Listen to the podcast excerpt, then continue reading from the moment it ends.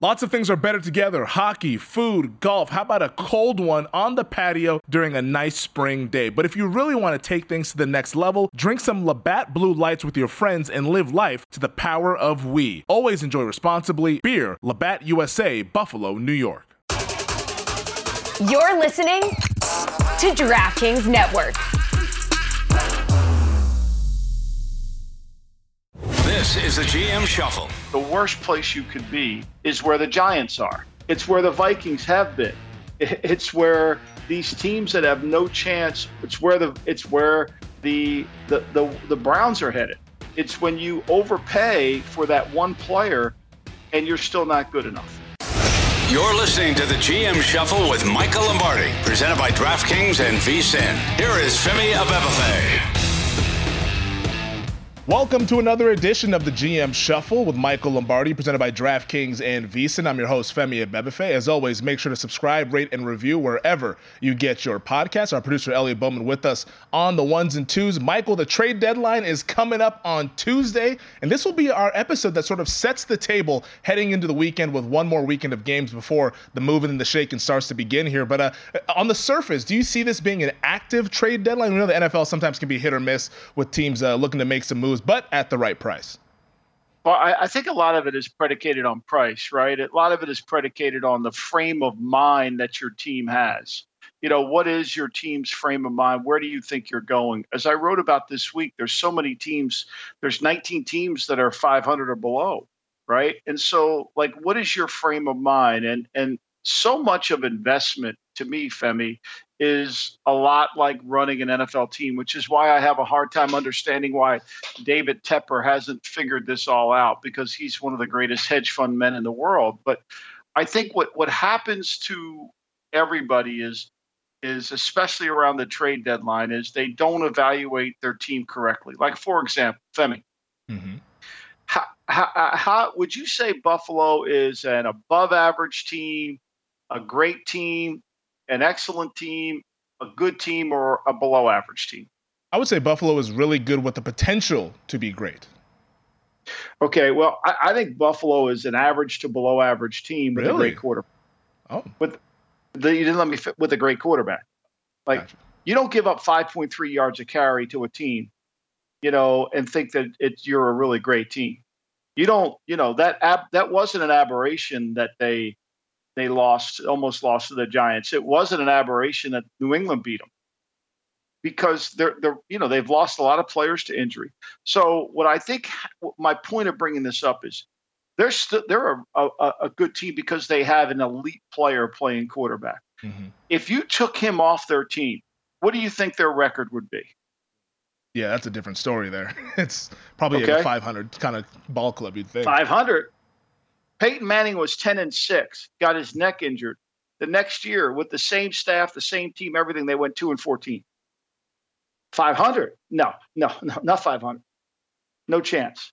So, wh- where I'm going with this thing is what I think people make the biggest mistake of and why it should relate to the trade deadline is, and, and trust me, I've been here, I've made the mistake. Like it's only through years of reading about the investments and about decision making that that I've kind of come to this conclusion where is to me if you if you took if you made Warren Buffett the president of the Raiders let's say he would say okay we've paid a lot of money for a middle of the road quarterback.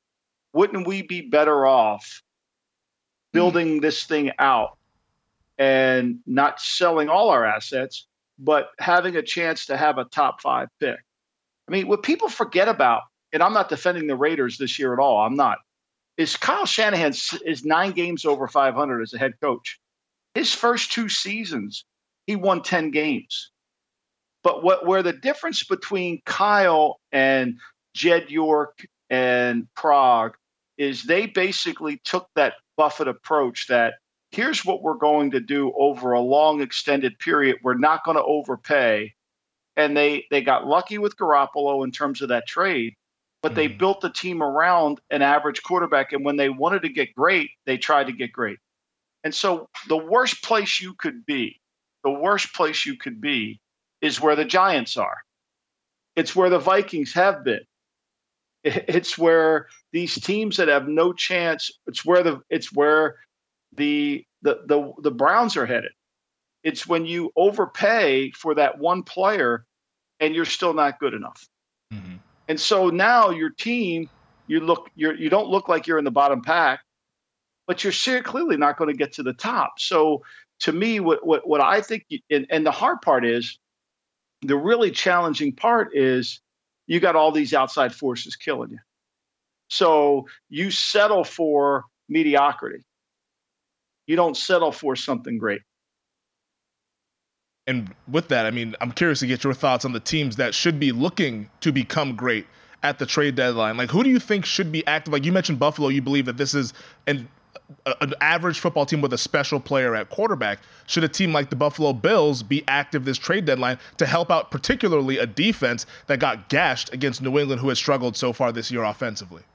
Yeah, I mean, I, I my my answer to that is, I think to me, Buffalo has to play a certain way. They have to play from in front. They can't. The reason they give up 5.3 yards per carry is because they're always in a nickel defense, you know, and because they've been picking so low in the draft they probably would be probably better off to trade some assets for a, a proven player because they're not going to get as good a player. Mm-hmm. I mean, but when you break like, okay, let me ask you this question. I, I don't think the Raiders are a very talented team. They have a great receiver.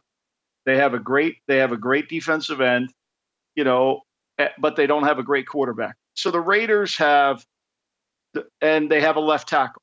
Well, Buffalo has a left tackle in Dawkins. Do you think the rest of their line's great? I don't. Mm-hmm. I mean, if if Josh Allen wasn't going to get sacked, he, if he wasn't so hard to tackle, he'd have been sacked eight times last week. They've got a great receiver in Diggs. They probably have a better number two than anybody else has. Their running backs aren't as good as Josh Jacobs, and their offensive line is just probably about the same, give or take, right? Defensively, they have the Ed Oliver. Von Miller's not the same player he once was coming back off the injury. So, in their secondary, you know, clearly Buffalo's better than they are, but Buffalo plays from the lead. But the difference between the two teams is not that great. The difference is the quarterback's great. And so what I'm saying is if I were Denver or if I was in Las Vegas, I would be saying, look, let's try to let's let's try to get this thing fixed the right way like Kyle did, like the 49ers did. Let's lay this thing out as opposed to being short-sighted. You know, and and the fact that other people agree or disagree with the team that doesn't prove us right or wrong right? It, it only proves us right or wrong if we're headed in the right direction. And I think that's really where the biggest problem is with this trade out. Look, as I wrote about Femi, you don't have to worry about tanking, right? You don't have to worry about tanking because if you don't have a quarterback, you're going to tank, right? Yeah. I mean, you can't say, well, the Raiders should tank. Well, I mean, if if they have to play Hoyer or O'Connell again, they don't they don't need to worry about tanking. They're they're not going to win. It's going to be hard. And if they win, it'll be fortunate. Denver, you know, they're playing Russell. Are they worried about tank? They're not tanking. They're trying to win, but their defense is bad. It's gotten better. But so my point here is I think there's a better way. I think if you took a Buffett approach to building a team, don't overpay for good. You know, don't do what everybody else is doing and stay away from give yourself options as you move forward. I mean, remember this when Buffett went when when the dot com business went into play back in the early 2000s or late 1990s, mm-hmm. everybody said Buffett was too old. He was he he didn't know what he was doing because he didn't partake in the dot com craze. Called him old school. All of a sudden, the bubble burst. He was a genius again. So my point is, is I think to me, it's really unless you have your owner on board with you to do this, you got a better chance of of winning than if you keep trying to band aid it together. Well, that leads me then to the Tennessee Titans, who we saw earlier this week trade former All Pro safety Kevin Byard to the Philadelphia Eagles. And this is a Titans team that has been struggling and talking about band aids. Now, their quarterback, Ryan Tannehill, he's going to be out for the foreseeable future. Likely going to be Will Levis starting at quarterback this week. And they said that maybe Malik Willis could play, but I would be surprised if he plays as well in the game. I think we're going to see Levis on the way, uh, all the way here in this game coming up against the Falcons. But for Tennessee, like, do you like what they did here and just saying, all right, like, we're not going to be a team that can compete this year with what we have. Let's go ahead and start trying to rebuild this thing for the future by trading away one of their better players in Kevin Byard? I mean, the only way they're going to get good is to they have to get one of those great players. They've got to get one, you know, or they got to do what Philly did is make one. I mean, you know, when Philly turned the card in for Hurts, they didn't think he was a great player. They thought he had potential. I mean, sometimes it happens. I mean, when the Patriots drafted Brady in the sixth round, I didn't think he was going to be an elite player. It does. I mean, you need to get that. I mean, Tennessee's if Tennessee had Josh Allen, how good would they be? Division I mean, favorites. how good would they be? Yeah. I know people are going to say there's no way. You know, Buffalo's really a, no. Buffalo is a. You know, I'm talking about the the quarterback. I'm going to remind everybody the quarterback is a great deodorant for what's wrong with your team. Right? Mhm. He hides all the, a great quarterback. Now, an average quarterback can't hide all those sins. An elite one can, right? And so I think that's where, if you're Tennessee, you know, you didn't redo, you did not redo Tannehill's deal. You kept his cap number the same. So you're moving on to him. Find out about Levis, see what you have with him for the remainder of the season, and go from there. You're not trying to tank, but you you clearly are not in a position to win games because it's hard to win NFL games because the last 10 minutes of the game, your quarterback has to make plays. I mean, the Houston Texans are a perfect example, right? Last year, at the last 10 minutes, they were a 50 minute team. At the last 10 minutes of the game, they couldn't make a play and they lost. I called them a 50 minute team. And everybody said they're talentless. Well, they really weren't. None of these teams are talentless, right? They just don't have the, the one player that elevates everybody else's skill set. They just don't have that. And I think if you're Tennessee, you'd be smart to do that. You got to repair your lines. You got, you know, if Tart comes back, that helps. But winning games is a good thing for your morale. But you're going to have to figure out if if Levis is good and wins games, then you're like Kyle was. Okay, I got Garoppolo and he's winning games for me. Mm-hmm. I'm going with. It. It's Yeah. pretty easy. Yeah, and that's what the 49ers figured out at the end of that 2017 season, where I think they won, like, was it five straight games to end the year? Might have Yeah. been six straight games to end the season. And then in 2018, Garoppolo then tears his ACL, unfortunately, which positioned them to go ahead and draft Nick Bosa. And now here we are with, with a really talented roster here. Uh, on the on the Eagles side of things, though, because it sounds like the Eagles might not be done. GM Howie Roseman getting a lot of praise this week to go ahead and bolster that safety position where they've had a number of injuries, Reed Blankenship being the biggest one there. Uh, what do you make of this trade for the Eagles going forward as the kind of the rich get richer here in the NFC? Well, I mean, look, the, the Titans secondary was suspect. I like Byard as a player. He once was a really good player. I think he'll be a good player for this team again because why? Their defensive line's so good. And he's smart, he's instinctive, he knows how to play. He's certainly going to help them. See, h- Howie's in a unique position because he's got two really good lines and he's got a quarterback who I'm not sure is 100% healthy. Just watching him move around, Yeah. I don't know about that. We'll talk about that after the break. But to me, he's in a different situation because he can buy low on stock pricing because he's got a good company. Yeah. It's, definitely playing from a position of advantage there are the Philadelphia Eagles and Howie Roseman, and they made sure to go ahead and bolster up that secondary. We'll talk more Eagles, and we'll talk about some other teams that could be potential sellers, and of course, the buyers at Tuesday's trade deadline. This is the GM Shuffle.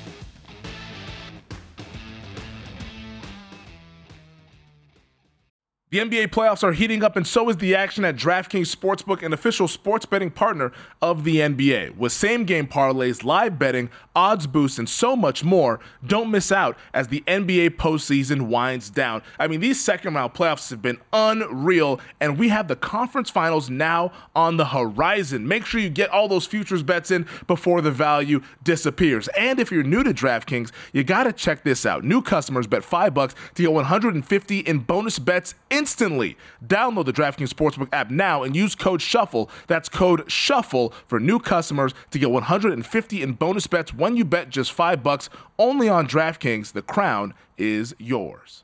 Gambling problem? Call 1 800 Gambler or in West Virginia, visit www.1800Gambler.net. In New York, call 8778 HOPE NY or text HOPE NY 467 369. In Connecticut, help is available. For problem gambling, call 888 789 7777 or visit ccpg.org. Please play responsibly on behalf of Boot Hill Casino and Resort in Kansas. 21 plus age varies by jurisdiction, void in Ontario. Bonus bets expire 168 hours after issuance. See dkng.com slash bball for eligibility and deposit restrictions, terms, and responsible gaming resources.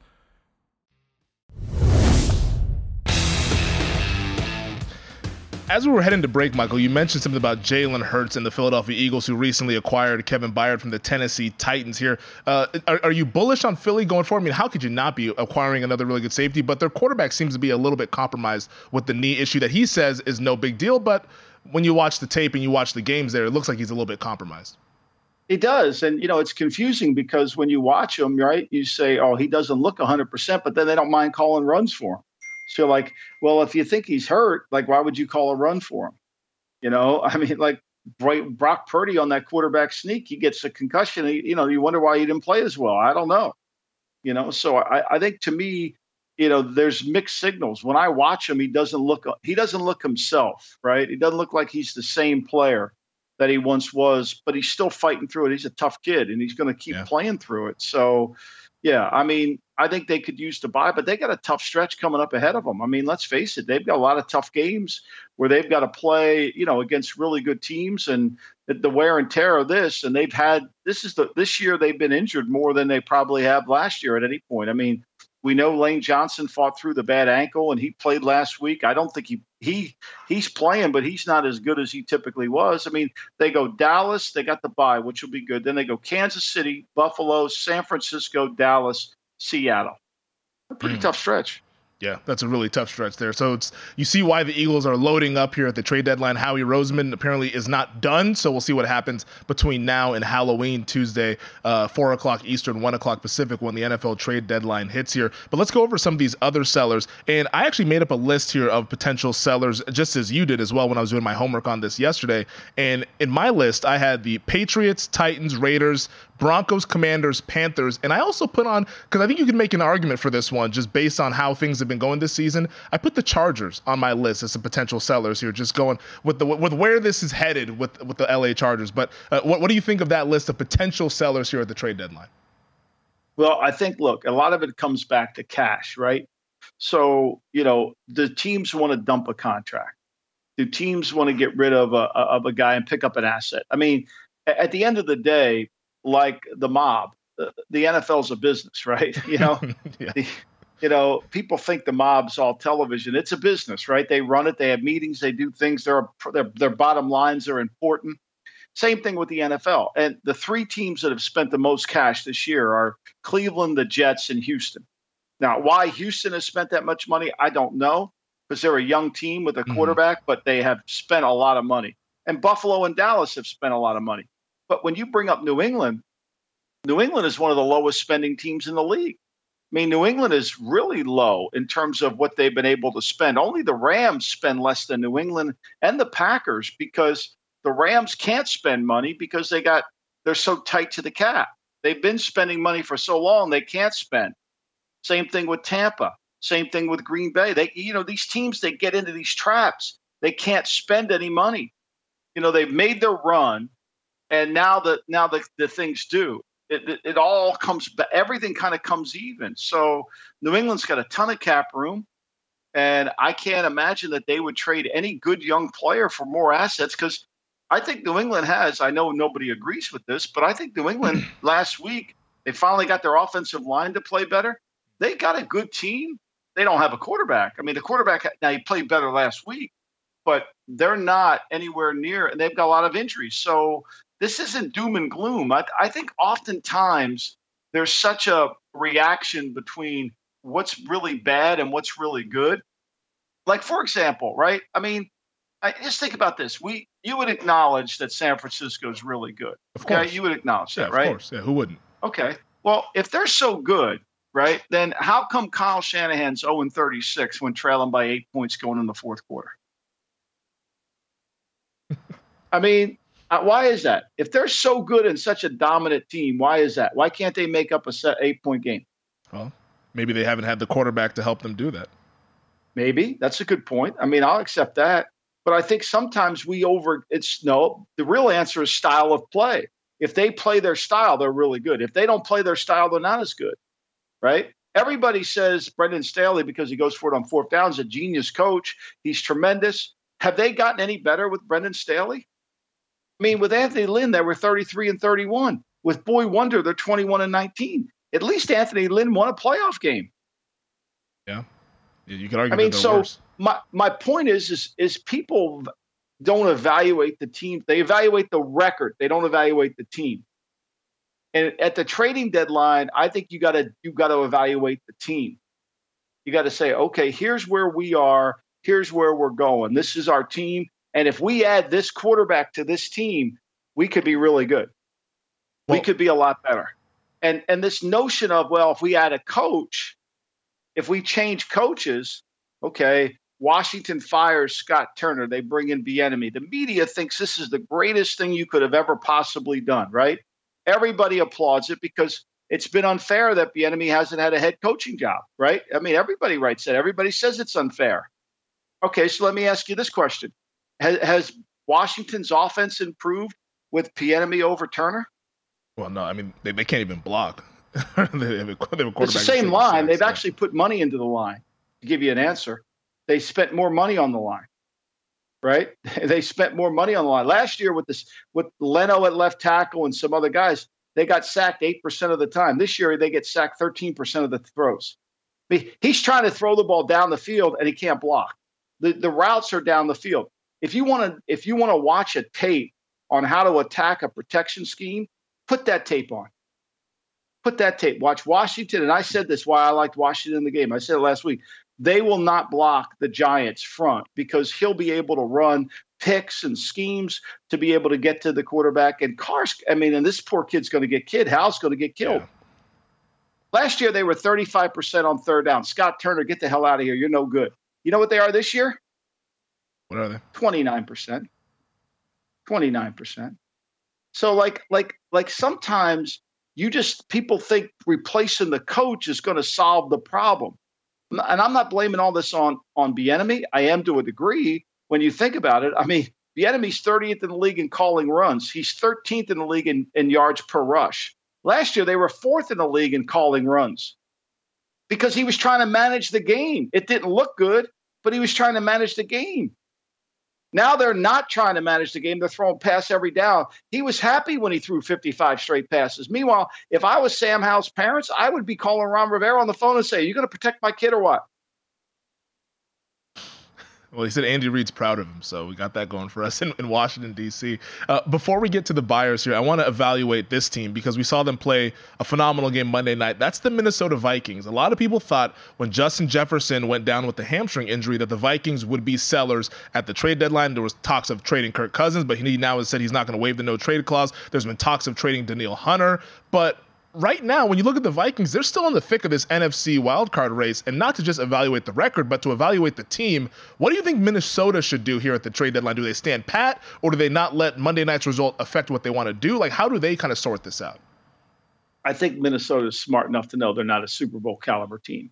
And they could be the seventh seed just like the Giants were, except I think Minnesota will be more realistic uh, in terms of understanding that they're not a, a legitimate team like they're going to have to fix some things. Like they're going to have to. And you know, Hunter's contract, you know, is is tradable because it's only one year. He voids. So what are they getting back if they trade him? Who's going to? Are they going to trade? Are they going to trade something great? For, somebody going to give up a second round and a third round pick for him? Because they'll get a compensatory pick for him if they don't sign him. So that's the balance there. That's the rub. But one thing we do know about Minnesota is they've got 62 million of dead money sitting there. So they've already told us who they are. They want to rebuild. Excuse me, 42 million of dead money. We we they've already they told us they want to rebuild. So we know who they are.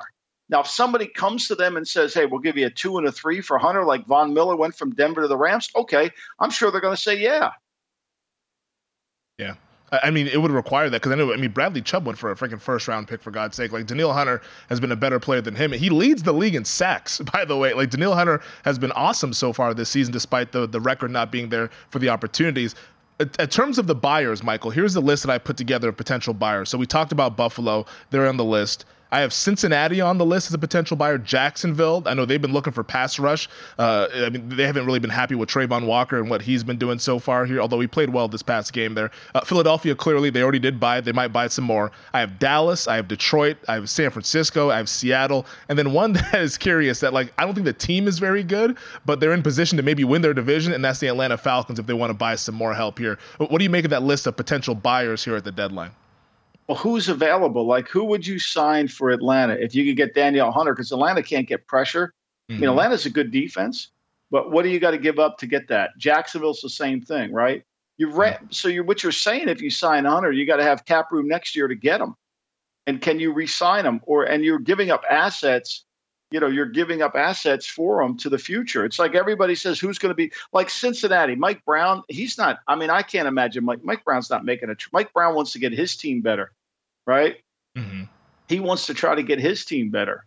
Uh, you know, the 49ers have a ton of cap room. They do. Would they trade for Danielle Hunter? I mean, if I were the 49ers, I would got I mean, Randy Gregory went in there and just all of a sudden was, you know, you add more strength to that defensive front. I'd do that in a minute. Yeah. I mean, if I, I mean, they got a ton of cap room, San Francisco. They could afford Danielle Hunter next year because remember they're playing Purdy on a seventh round contract that they can't touch. So you might as well try to do it. I mean, what are you going to get at the bottom of the first round if you're San Francisco? Yeah, not somebody that's as good as Danielle Hunter in 2024. That's for sure. like, right. So you, you, trade for Danielle Hunter if you're San Francisco. You get a you give up. Say you give up your one. You're giving up somewhere between 28 and 32. You know, the Eagles don't have that kind of cap room. They got to do some maneuvering around to do that. I mean, you know, I think to me that's that's when it all starts to make sense. Would you do that? Yeah. I mean, I think to me that's I, I'm a big believer in strength on strength. Add to the strength of your team.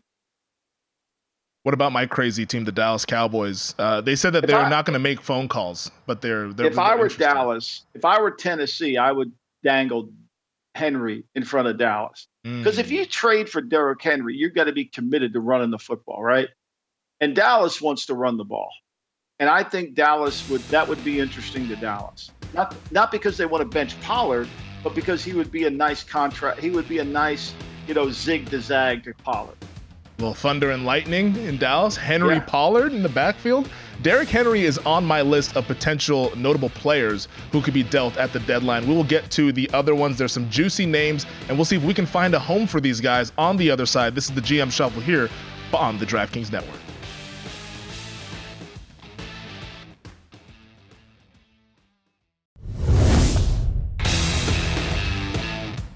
All right, we will get to the games at the end of the podcast here. Obviously, the marquee matchups on this week eight slate. But, Michael, we got to talk about some potential players who could be changing teams at the deadline. Last year, we saw Christian McCaffrey go from Carolina to San Francisco. Look what that's done for the 49ers offense and how many games that they've been able to win since acquiring him. We hinted at Derrick Henry as a potential guy because the Tennessee Titans indicating that they're looking to sell here at the deadline. But here are some other notable names. I have some other ones, but here are some notable ones that I think could uh, get a jump out of some people and get people excited. Uh, Derrick Henry, Jerry Jeudy, his name has been bandied about on the trade deadline. Chase Young with the Commanders kind of in flux here.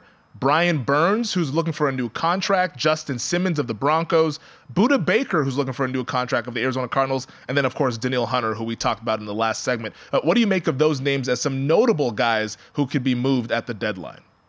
Well, I, I, I would think it depends. Again, it depends on if somebody's willing to pay. But I, I think a name you missed. What about Hopkins? Mm. You know, his contract right here for Tennessee, if they go to the young player, right? Mm-hmm. Can he be happy playing there? I mean, and what could you get for him? Next year, he's due to make $8.2 million, right? He's got per game roster bonuses in there and he's got a workout bonus and all that. They've already paid the signing bonus. So, like, if 10, if, if, and if I know they signed Hardman in, uh, in Kansas City, but if Kansas City wanted Hopkins, I mean, why wouldn't they just give up a mid round pick to get him? I think that would be cheaper than trying to sign Jeudy and then having to pay that contract because at least with Hopkins, it's a two year deal. You know what you're going to get. He's going to be a possession receiver, and he could really help you out in your receiving corps. Plus, he'll play right away. you know, he's not going to get, you know, again, he's one of those guys who doesn't get, he, he's covered, but he's open. Yeah. So I, I think that one, the Henry one, to me, it doesn't fit with Dallas to do that to Jerry. Mm-hmm. I mean, it's a commitment. I mean, right now, the guy, you know, like I said, Dallas has paid a lot of money for this team. So, you know, when you look at Henry, his contract voids after this year, and he's making $10 million over the remaining part of the season. So, what we've played seven games so far. We're in week eight. So, he's got 11 game checks into $10 million. I mean, and then he voids at the end of the year. And so, like, what would you be willing to give up to get him? I, I think to me, he would only fit for certain teams, right? Yeah. Like, I can't imagine every team saying, okay, not that Henry's not a good player, but like I could see if Seattle didn't have the two good backs they have, I could see Pete wanting to do that. But those two backs are really good and they're young and they're cheap. So, I mean, the only team I could come up with for Henry was Dallas. What about you? Yeah, Henry's an interesting one. I mean, like I feel like at running back, you could make a case for pretty much anyone, just like that doesn't have a bell cow guy or like that. Like I see why people are drawing the parallels to Derrick Henry. I do get concerned though at, at, his age of trading and giving up assets for a guy like that who has a lot of wear and tear on the tires. Like he's still a phenomenal player, and I guess you would have him in a reduced role, but he's 29 years old, heading into a free agent year. I don't know if I'd want to give up anything more than like a fifth round pick, and I don't think Tennessee would accept that. Like I think they would want a little bit more for Derrick Henry. How about Cleveland? You've already gone all in. You already lead the league in cash spent. I mean, and you've now Man. Ford's hurt, Chubb's hurt you're committed. You, you you got no quarterback, right? I mean, let's be clear here, right? I mean, at some point, you know, you're not going to win with with PJ Walker really on a consistent basis. You have a championship level defense, right? Mm-hmm. And so at some point, you know, you traded Joshua Dobbs away because you thought that Thompson Robinson was going to be the guy. But then you play he played one game and you're like, oh, wait a minute, he's a rookie. We can't play him. So with Hunt hurt, Ford hurt, Chubb hurt. I mean, Hen- you put Henry on this team. Forget about Watson. I, the, the, biggest comedy of all is people saying, "Is Watson playing this week or not?" If you're in Seattle, you hope Watson plays. Honestly, you want him to play. Yeah. I mean, th- I mean that's how bad it is. You want him to play. So, like, uh, you know, this could be a salvation because here's what I do know about Cleveland. We talked about them earlier about how they have no safety margin with with Deshaun. Because remember now, Deshaun next year goes up to he takes about 25% of the cap away. I think he has a $60 million cap charge next year. And and just so we're on the record here, you they can't there's no getting out of it. Right. So when I when I talk about a safety margin about a player like Deshaun, like for all the analytical stuff that they talk about in in there, they're, whatever you make a decision, and again, we've all made mistakes. I'm is what's our margin of safety in this decision, right? So let's apply it to Watson. What happens if we're wrong on Watson? We're screwed. The answer is we're screwed. Yep.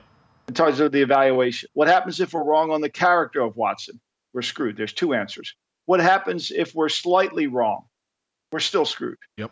What happens if he becomes content and is happy with the guaranteed contract? We're really screwed. What happens if he gets injured? We're really screwed. What happens if he's going to miss another year because of injury? We're really like every answer when you ask in the margin of safety rule, it falls. You, you can't make the deal. Yeah. It's... So the the only chance they have to avoid this incredible disaster that they've walked down with this incredibly good defense that they have is they've got to figure out a way to make Thompson Robinson a good player. I mean, next year, Femi, $63 million is what Watson counts on the cap. The year after, $63 million. Guess what? In 2026, guess what? 63 million. Yikes. Man. So my point here is if you trade for Henry and you try to develop the quarterback and knowing Chubb's probably, you know, he's going to miss some time, it, it might be able to salvage your season. It might because at least you know you're going to run the ball. Yeah. Well, maybe they call Tennessee for Hopkins. Like I know there was the talk about that before Hopkins ended up going to Tennessee that he and Watson wanted to reunite and, and, play like how they played in Houston. Maybe that's another thing to help them bolster that wide receiver room there. Uh, but although I've, when I watch them play, I don't feel like pass catchers is really a problem there. It's kind of the, just the quarterback is, has been has no, been they terrible. Can't, oh, they can't make a play in the passing game. That's the problem. I mean, he. Yeah. I mean, the first pass last week. You know, we both said. I mean, like oh my god, I couldn't I mean, believe it. I, I think if I, I don't know what Indianapolis thought, but I bet they probably felt like keep him in the game. You know, we'd rather play him than PJ Walker. Not that PJ's very good either, but at least you know. And and and of course the, the the NFL admitted that the calls were horrible. I love that. I love when they do that. People lose their jobs. Guys have to moving companies are coming. Kids have to change schools, and they write that. Thank you very much. We're wrong. Okay, yeah. thank you very much. We appreciate it. Sorry, we missed that one. Oh, by the way, you still yeah. lose. yeah. yeah, you still lost, and oh, by the way, uh, you're going to get fired too. Okay, thank you. Merry Christmas. Uh, let's talk about some pass rushers, though. I mentioned Chase Young. His name has been talked about because they, they, did not pick up the fifth year option, so he's entering a free agent year. But also, Montez Sweat is entering a free agent year as well, playing out the fifth year of his rookie deal. So the Commanders have two young edge players who have been productive so far this season. I feel like teams could come calling on at least one of them because there's no way that I, I don't see how they keep both of those guys because one maybe gets the tag and the other one walks into unrestricted free agency next March. Like I feel like they, the teams got to start come calling on this one, particularly maybe a team like Jacksonville who's looking for pass rush help. Yeah, I mean, but again, Chase Young's going to be a free agent. You're going to franchise him. You're going to keep him on your team next year, right? I mean, you got to ask that question. So Montez Sweat, he's, same he's thing. Been, he's been good franchise this year, him. He's really good. Ch- well, Chase Young's been, you know, I mean, what's he have? Nine quarterback hits. That uh, Sweat's got ten you know? And so when you you know look at it one guy's got five sacks the other guy's got five and a half. I mean the amazing thing about washington is their defense has gotten worse from last year. It's almost a you almost can't even believe it. But going back to this i won't go down washington's road about how bad they are on defense from from last year but my question is is josh harris going to let ron rivera who's the ultimate in charge guy here in the building and martin mayhew is he going to let them make any moves? If he thinks he's going to make changes to his coaching staff, why would he do anything? Mm. Why would he allow them to make a trade now? Well, I mean, if he keeps Mayhew, then maybe he allows them to make a trade. But maybe they just wipe everybody out there if they want to move on after the season ends here. But I mean, because would you want to let this guy walk? I mean, I guess he wouldn't walk for nothing. If he signs a big enough deal, you get the compensatory pick. But if somebody offers you, if somebody pick for both players, I mean, unless somebody, I mean, now if somebody offers a number one, yeah, you know, and Mayhew said, you know, now, but really, what you're, but now go tell Ron you're going to trade one of his best pass rushers away for next year when Ron's not guaranteed to be on the team for next year. See, Ron's conflicted. Mm-hmm. See, the job of the GM is to protect the franchise for the future, protect the franchise for the present and the future. When you're the head coach and the general manager, you don't protect it for the future. You want to win today. I'm going to get fired if I don't get a player in here. Well, I think Ron gives one rat's ass about getting a first round pick next year when he's going to be sitting in wherever he lives in the summer year round. No, of course not. Well, I'll say Ron uh, based on what you've done over the last uh, few years, you have no say in this. Sorry, buddy. Oh, by the way, he's got all the say in the contract. I mean, you can say that, yeah. but he's the ultimate decision maker. Man, that's it's an interesting situation. I'm curious to see if anybody is able to pony up a sizable offer that beats out the compensatory pick because Chase Young has been playing pretty good football. He appears to be kind of all the way back to the form that he was prior to all these injuries here. So uh, I'm wondering if one of these contenders who needs pass rush help goes out. I'm not sure about. I'm not sure. I agree with you, you on that. I mean, beat, he's getting a lot of pressure. He's getting sacks. Meeting your man Pugh for a sack. I mean, look at the numbers of their defense. Have you seen the numbers of their defense? Well, the coll- the collective has been bad, but I mean, he's been productive. Well, if you got a great pass rusher, it's kind of be hard to get the ball off. I mean, they're 27th and they're 27th in yards allowed. They're 29th in points allowed. They're 23rd in rushing. I mean, last year they were the best third down defense in all of football. This year they're 15th. You know, I mean, they've gotten progressively worse. I mean, I think if somebody offers them a high pick for for for Young, they'll take it because I'm not sure Rivera thinks Young is as good as everybody in the media thinks he is. All right. Well, I guess uh, maybe he's not, but he's been productive this season, so I thought he would be a pretty solid. And he's pretty young too, still. Uh, how about the safeties though? Justin Simmons of Denver, the Broncos. We haven't talked much about them. They said that they're not looking to make calls, which means hey, please call us. yeah. Justin Simmons, who's 30 years old, a little bit older, 2025 free agent, could be a guy on the move. Also, Budda Baker is an interesting name out there in Arizona, could be on the move as well. I know he's looking for a new contract. I can't see them trading Budda. I mean, Budda's okay. the heart and soul of their team. You know, we yeah. know Kyler Murray's practicing. It doesn't sound like he's going to play this week. Why they would put him out there, God only knows, but they will.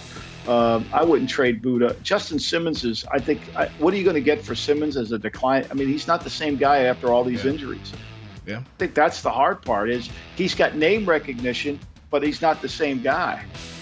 And the safety market so far has been set at least Kevin Byard at like what I think it was a fifth or sixth round pick or so. Like it was yeah, it was it I wasn't very great. So. What you do to the building when you do it for that, it doesn't work. Let's get to the games to wrap this up here. This is the GM Shuffle on the DraftKings Network.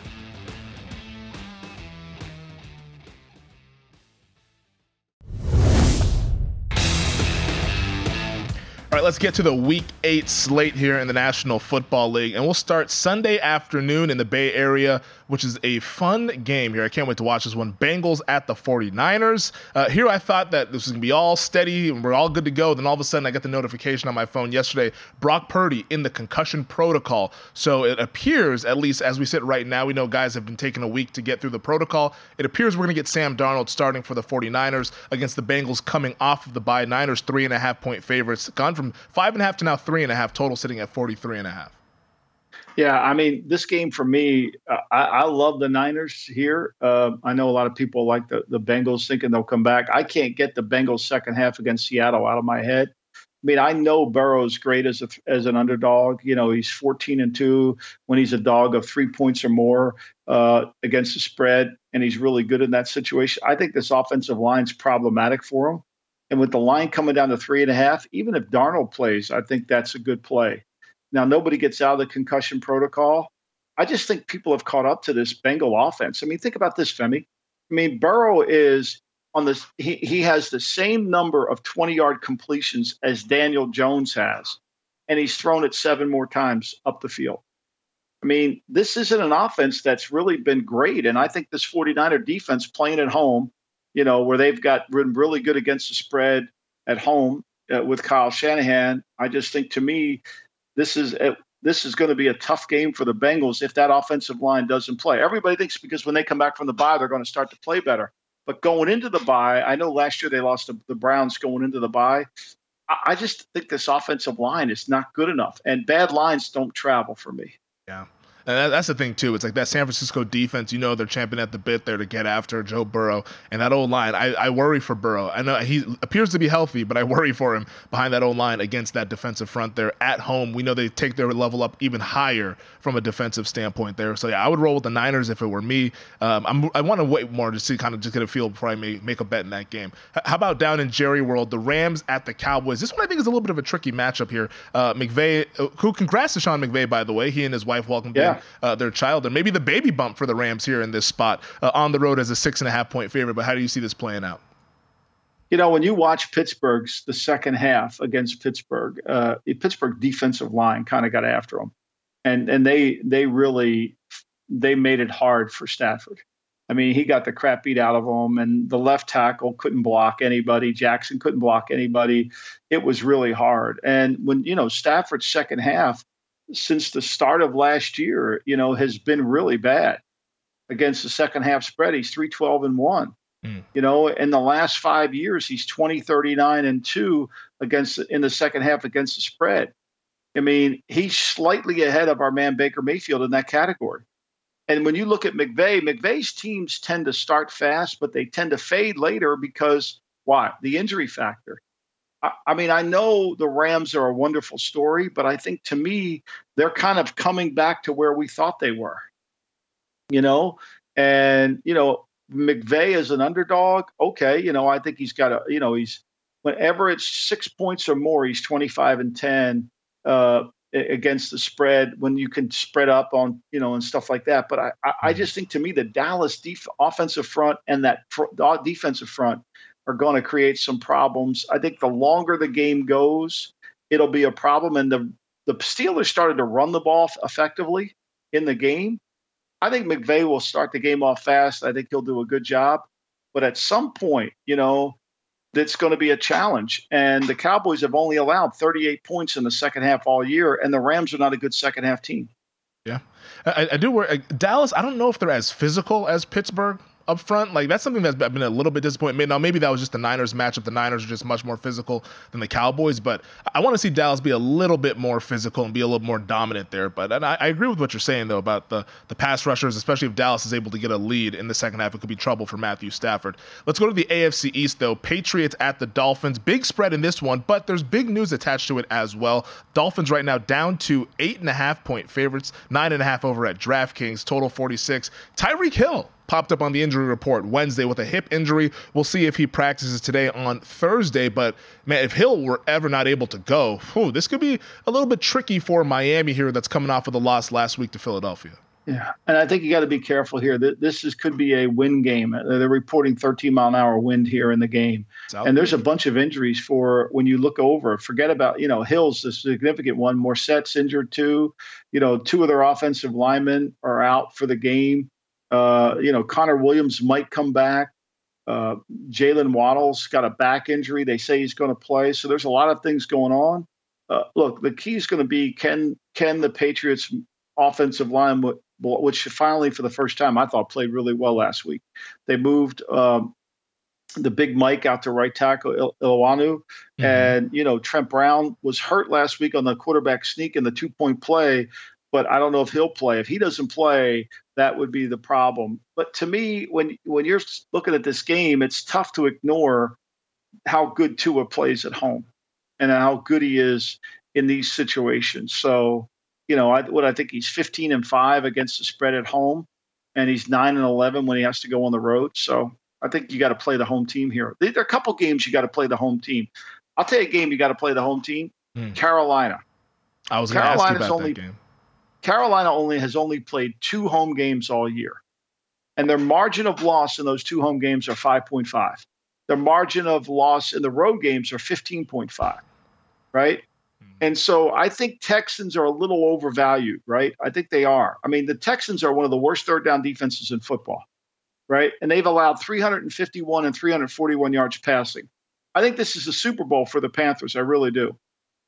You know, I really think this is a Super Bowl. And as much as we may not like Frank Reich, when he's his teams off a bye are, are undefeated. They're undefeated off a bye.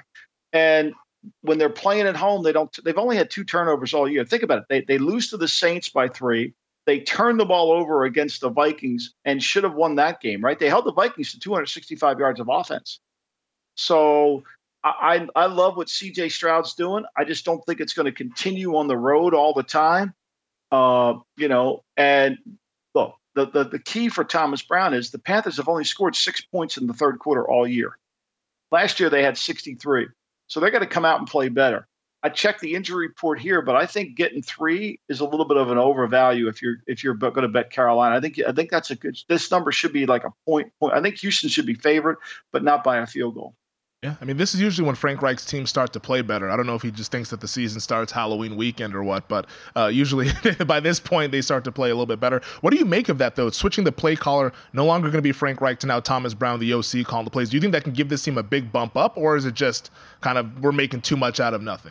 No, I think it's got. I think there's a lot of things going on within that building, and I, I think that Frank's reluctance to make the change. I think they, you know, look, they're they're not as bad as they appear on offense, right? I mean, you know, every move they've made. I mean, think about this Miles Sanders, they signed him, and that was supposed to be the great move. He averages 3 1 a carry, and he's got a long run of 15. Chuba Hubbard's the better back. Mm-hmm. Like every decision they've made, whether it's hire Frank, get rid of Wilks, you know, the other ones have been better. Defensively, they were much better last year than they are this year. Now they've got to be healthy. I think Chinn's injury bothers me, but you know, I, I mean, I think Frank's got to start. I don't think Frank's in a in a honeymoon year here. Not with a guy who's got billions and billions of dollars. I think they got to turn it around. I think it's a big week for the Panthers. Yeah, we talked about that a couple weeks ago. Uh, how about another home dog here? The Steelers hosting the Jaguars. It's two and a half total, forty-one over at DraftKings. You know, I mean, look, uh, do I have to read it to you? Mike Tomlin is a home dog. He's 16 and 10 straight up, 18 5 and 3, 78.3%. I mean, you know, it, it, he's he's just too good at the, as a home dog, and, and, I think too much has been made about how bad they are on offense. I think Johnson last week in that second half, they actually looked like they moved the football effectively. And for the for the Jags to be successful, they got to run the ball. Can you run the ball on this team in their nickel? Can you match up? Uh, you know, the one thing Pittsburgh has to do in this game is make it a third down game because if it's a third down game, for as good as the Jags are, the Jags are 27th in third down offense. And but the Steelers are going to have to throw the ball to win. Uh, the Jags can play the run really well, and they've got to be able to throw the ball to win. They are actually a team in the league that gets faces more passing attempts than anybody. because people realize they play a front that's hard to run the ball on. You're going to have to throw it to beat them. It's going to be a Kenny Pickett game. I mean, if you like Tomlin, you're counting on Pickett playing well. Big game there in the AFC as well with the playoff implications attached to it. Uh, let's get to a game that is probably not the sexiest on paper, but I think it's interesting. Falcons at the Titans. We're getting a seventh rookie quarterback starting, and it is week eight. Michael Will Levis will join the batch of rookie QBs that we've had already this season. And Will Levis is getting three points against Desmond Ridder, total 35 and a half. Yeah, I mean, I, I was looking at something here. Uh, I think the Falcons, when they play against teams outside of the the NFC, they're like not very good. I think they're 18, 28, and one against non AFC South divisions. So, I mean, you know, and they're not a very good dog team. So, you know, I think the Falcons, I think Ridder can throw the ball on this team. Can they block him? Tart back worries me. And, you know, look, if, for Tennessee to win with Levis at quarterback, you're counting on Henry having a big day. You're counting on him making a few plays. I do think that I do think that uh, he'll play both quarterbacks. I think he'll put Willis in there in short yardage in some situations where he can get the quarterback in a run pass. How about this for first halves for Ridder? Three points, nine points, seven points, 10 points, 14 points, three points, three points, zero, seven, 10, and 10. I mean, they just don't start fast enough. That's the problem. And they get behind and then they have bad third downs. And so, you know, for them to get go, for them to cover in this game, they better play good in the first half. Last game that we get to here in the Pacific Northwest, the Browns are four point underdogs against the Seahawks. Once again, it'll be four? PJ Walker.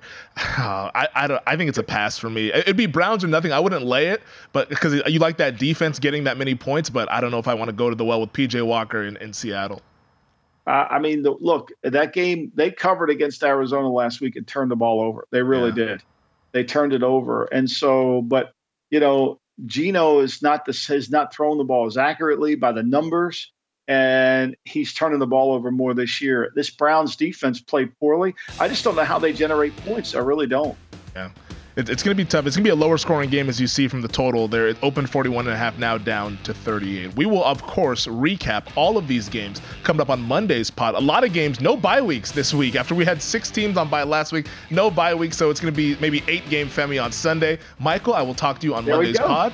Thank you to our producer Elliot Bowman with us on the ones and twos. Thank you to DraftKings. Thank you to VSiN. Thank you to all of you guys. Subscribe, rate, and review wherever you get your podcast, and we will see you on Monday.